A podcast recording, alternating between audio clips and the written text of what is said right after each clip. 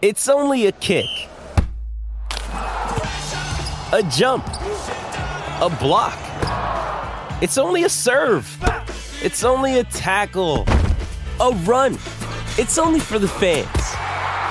After all, it's only pressure. You got this. Adidas.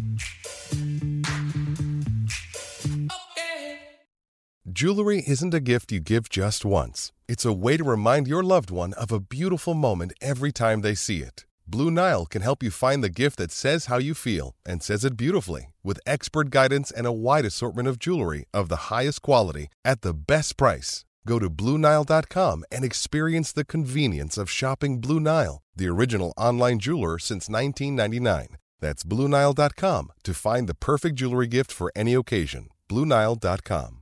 Welcome back to the Wolverine.com podcast. I'm John Borton, and we're here with the video edition. And we are here with our man from East Lansing, the one and only Tom Crawford, uh, who has been keeping his finger on the pulse of all Michigan sports, as he always does, but also uh, certainly tuned into Michigan's exit from the NCAA men's basketball tournament.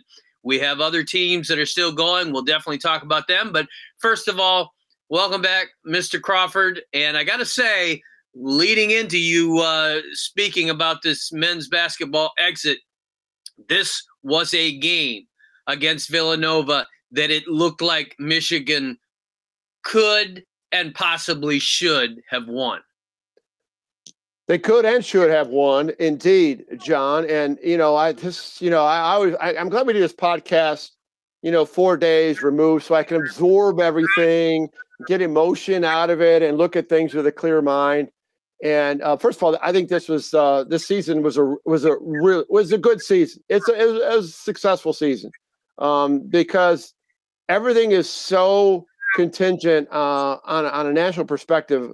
If you get that second weekend, if you get to the Sweet 16, you get a ton of exposure, a ton. Uh, and I, you know, based on the fact you're barely into the tournament and all that and the controversy in that and the Wisconsin game which won um, that uh, all of a sudden is now back in the light after Will, Will Smith's behavior at the Oscars. Now everybody talking about Juwan Howard again.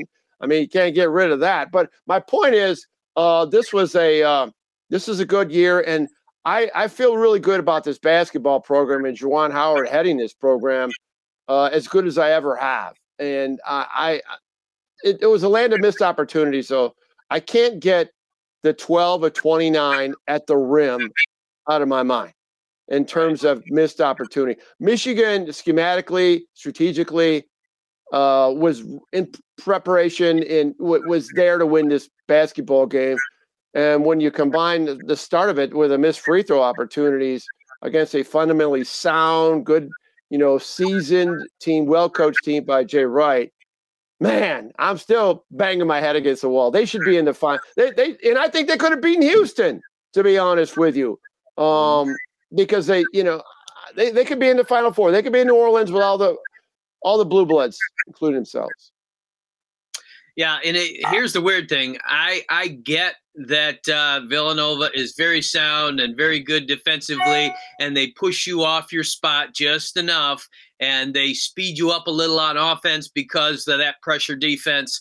Uh, but I hear Jay Wright saying, "Yeah, we we did what we wanted to do defensively and push Hunter Dickinson out just far enough so that maybe he wasn't as comfortable and those kinds of things. And I hear Juwan Howard saying we were pleased with what we got offensively. We, you know, we could have done better in that area. And I think there's maybe some truth uh, to both of those, but it it sure did look at after that that man, you got to make the shots and you gotta uh, you gotta take advantage of your opportunities when you have them. That said, I think Villanova uh, except for one uh, very, uh, very difficult injury, uh, could just about beat anybody and still could win this thing. Yeah, the Justin Moore injury on Saturday, or uh, yes, was that Saturday? Everything's a blur. Was was heart wrenching, and so he's gone, and so that that that knocks their chances uh, of of beating Kansas down quite a bit in that uh, first semifinal but you know, I go back, you know, and I've talked about the missed free throws and uh, and uh, and the misses at the rim. Uh, but I thought the entry passes were, were not very good. And then also Moussa Diabate, okay? Uh, everybody says, oh, you know, he's just going to be one and done. Boy, I, I'm telling you, I'm flat out. He is not ready. I mean, he can't hold on to the basketball in congested situations many times. He he didn't have a good game at all. I don't think he's ready. I think with with, with Caleb coming back uh, and and Moussa coming back, those two, if that happens, which I think it it will, uh, the potential of, of improvement is off the scale. That the, the, the, the raw talent is there. Um, but what Caleb, and Caleb Houston goes, um, he offers that he doesn't score in the win over Tennessee, and then he he jumps out of the gate. Good, we got the five quick ones, the three and the two, that slash on that reverse layup, and he got the three, and then all of a sudden he shut out the rest of the game. If you had told me, and this goes back to if you had told me that out of uh, shooting forward, Caleb Houston was going to get five points in those two games, that they weren't going to win those two games. They won one of them, but there's a lot of improvement to be to be made. A lot of great offseason play. Uh, of, you know, you know, as far as talent wise, needs to be enhanced, and and you know, including several players. T. Will could improve a great deal. Obviously, Frankie Collins could improve a great deal. A lot of upside coming down, um, but missed opportunities. Oh God, now I'm all now I'm all bummed out again. That's worked Thanks, up. Okay. As long as your anxiety level is slightly elevated anyway, tell me what what the anxiety meter says about the possibility of a Caleb Houston or a Moussa Diabate, despite the fact that they have uh, had pretty up and down freshman seasons overall. Uh, deciding that you know what my potential is such that somebody might uh, might take me. I'm going to check this thing out NBA wise. Well, you can do the check the thing out. I don't care about that. I mean, they, you know, they, you know, like uh, Hunter did last year. If you want to check it out, check it out. And what that does is it it it puts your program in a in a bind with a portal and everything because you don't know you're giving all this uncertainty to your head coach. I don't know if I'm leaving, and you you might go as late as June. And so it's like book an airline booking a plane. You only have so many seats, and you have to fill those seats, right? And that that that's why uh, basketball with with the transfer portal is is you know it's it's a hot mess as far as how you you're going to orchestrate your personnel.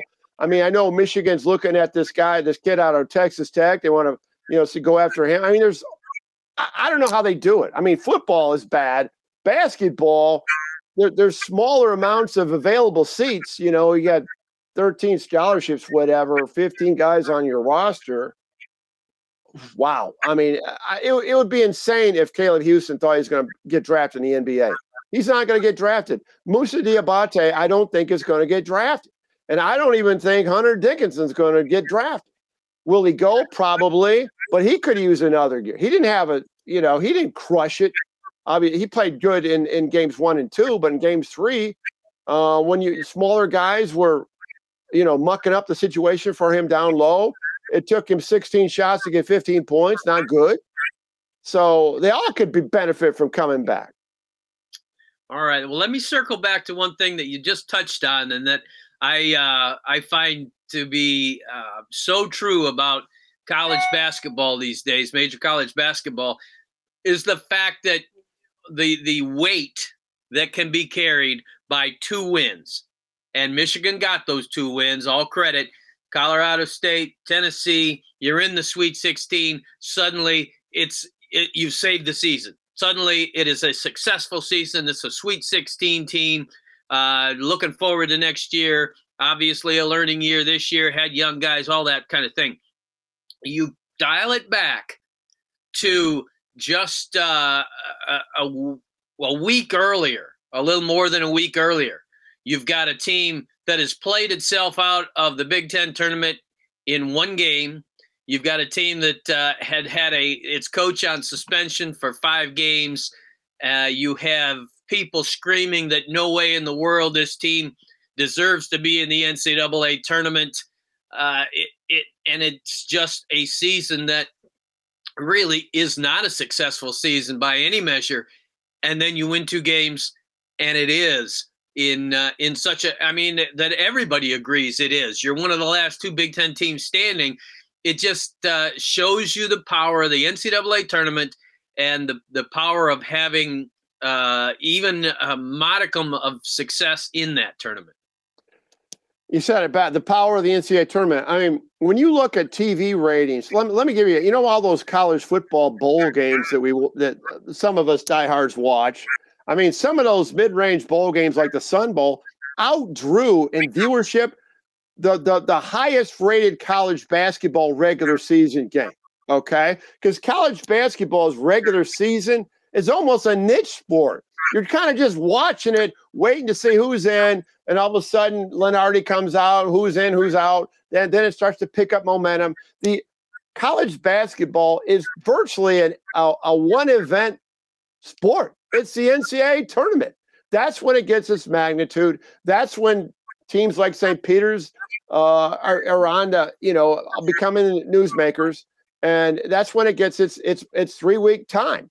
Uh, but before that, it's it's I'm not saying it's an irrelevant sport, but it's a very fragmented sport in terms of awareness. So yeah, all of a sudden, all is good. If you do well, if you get out of that first weekend in the NCAA tournament, uh, it means everything. I mean, I feel better. I mean, I'm sure there's Michigan fans who feel better about their program than Iowa, who won the Big Ten tournament, was the hottest team that came out uh, and lost. Uh, I, you know, every I had them in. I had them win the national championship. How stupid is that?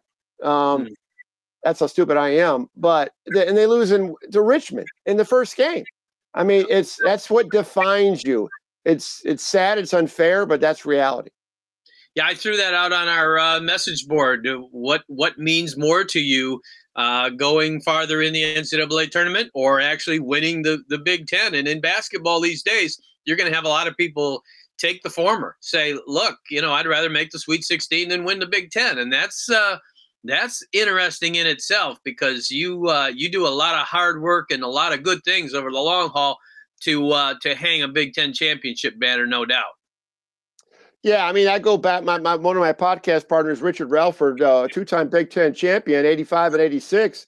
I mean, they had they had great teams. They were Big Ten champs back-to-back years. And what does everybody think about when those two teams? They think about they, they didn't get out of the first weekend.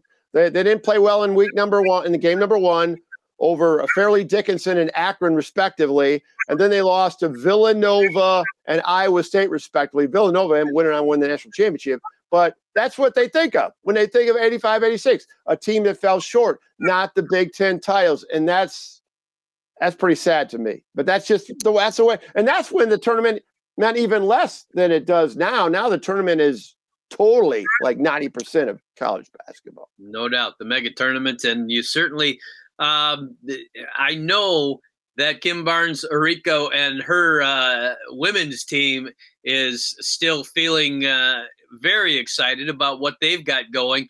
Advanced to the Elite Eight for the first time in program history. And I, will tell you what, that's a, a, great achievement for that group, Naz Hillmon and the whole crowd.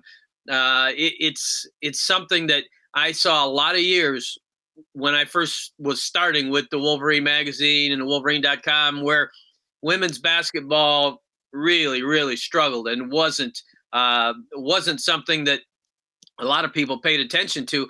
This uh, this team's drawing more and more crowds and more and more interest. And uh, congratulations, certainly to them on taking the next step.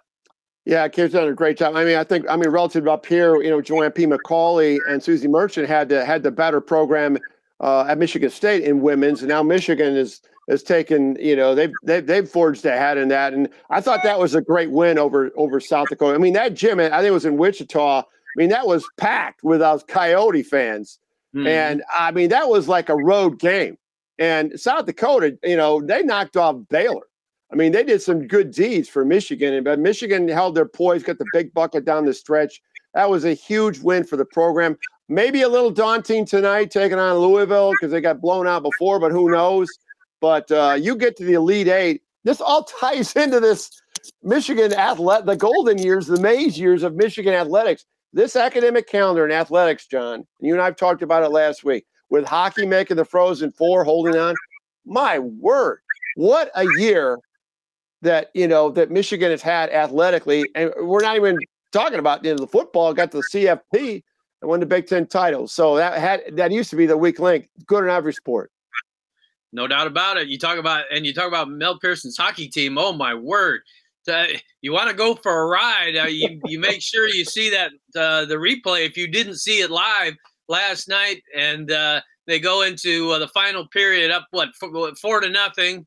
Allow three goals. They're hanging on, then get two open netters and give one back, and it was the craziest third period. One of the ones that, that I've ever seen. Yeah, pulling a goalie at uh, Quinnipiac at four four minute mark. It's like, okay, uh, this works. yeah. And uh, Michigan took advantage of it. You know, I mean, they, you know, it's like it's like basketball. You know, we, we complain about, hey, that Michigan basketball team uh, can't put together a full 40. Well, this hockey team, uh, you know, the Minnesota game is an example that uh, has struggled with a full 60 minute output. They're going to, they got some time to shore that up uh, defensively uh, later stages of the game when they take on Denver. Uh, then the winner, Minnesota, Minnesota State. Um, I mean, that's that's tough stuff ahead of them. But man, to get back to the Frozen Four is just awesome for Mel. No yep, and you, uh, we were talking about the, the the power of two wins. They're two wins away from a national championship, and that's uh, that would be a fantastic. Uh, uh, achievement for a long-time assistant, but a relatively new head coach at Michigan. Uh, for Mel and his crew, uh, wish them all the best. It's uh, uh, and, and, then we've got the spring game coming up. I, we're going to talk next week much more about football, but just just in closing, what what is a, it about football and this spring that has most caught your attention? Well, um, I, I, you know, and I haven't, you know, been down at practice, and I haven't, you know, I've watched some of the pressers uh, and replay. I haven't been down to A Square for those press conferences, uh, and I'm looking forward to being down there uh, for the spring game and then the post game presser, which I'm sure the coordinators will kind of oversee that versus uh, Harbaugh. Um, I, you know, all I'm hearing is, you know, things are you know, pulling together nicely. Um, positivity. Um, I think there's a lot to be said uh, momentum wise. You, you, know, I always say if you drop your bowl game, that you know can hurt momentum. I don't think that was the situation this year because they were Big Ten champions. They got uh, the Ohio State uh, bugaboo off their back. You know, they finally beat Ohio State. I think there's a, I think there's some solid momentum going into next year, I, and I think that I think there'll be a decent amount of people showing up at the spring game. You know, it's going to be 46 degrees. And just look at the weather. That's all. That's all right for April 2nd, as long as it's dry. So I think all things are good for Michigan football, and also I think it also generates momentum.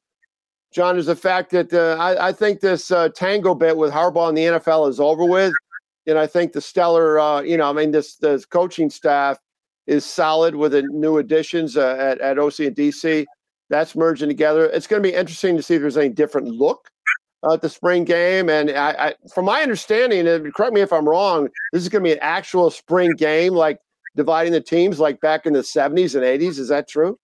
Well, they're talking actual spring game. I, there's always modifications and always ways that they shorten it up and yeah. make sure the guys they're not going to lose guys on the last day of spring practice. But I, I think it's going to have a lot of game elements to it. So I'm uh, I'm interested to see how that comes out. And you're right on as far as the coordinators. They did an excellent job just when it looked like, oh, everything's upheaval and everything's going to change. They did an excellent job of making sure that there's a continuity there, and the defense is going to stay largely the same, and the offense is going to tap into the guys that had so much input on an offense that uh, ran the heck over Ohio State. So it's I, I think that um, given what could have been in terms of upset and upheaval, uh, it's it's going to be uh, uh, certainly you're going to have to replace personnel, but in terms of scheme. It's not going to be some some big dramatic difference, and when you're coming off a Big Ten championship, that's a really good thing. Yeah, and that's why I think this. I, I, know this this whole thing with Harbaugh doing the tango with with the Minnesota Vikings. That that has like, God, is this going to happen every year?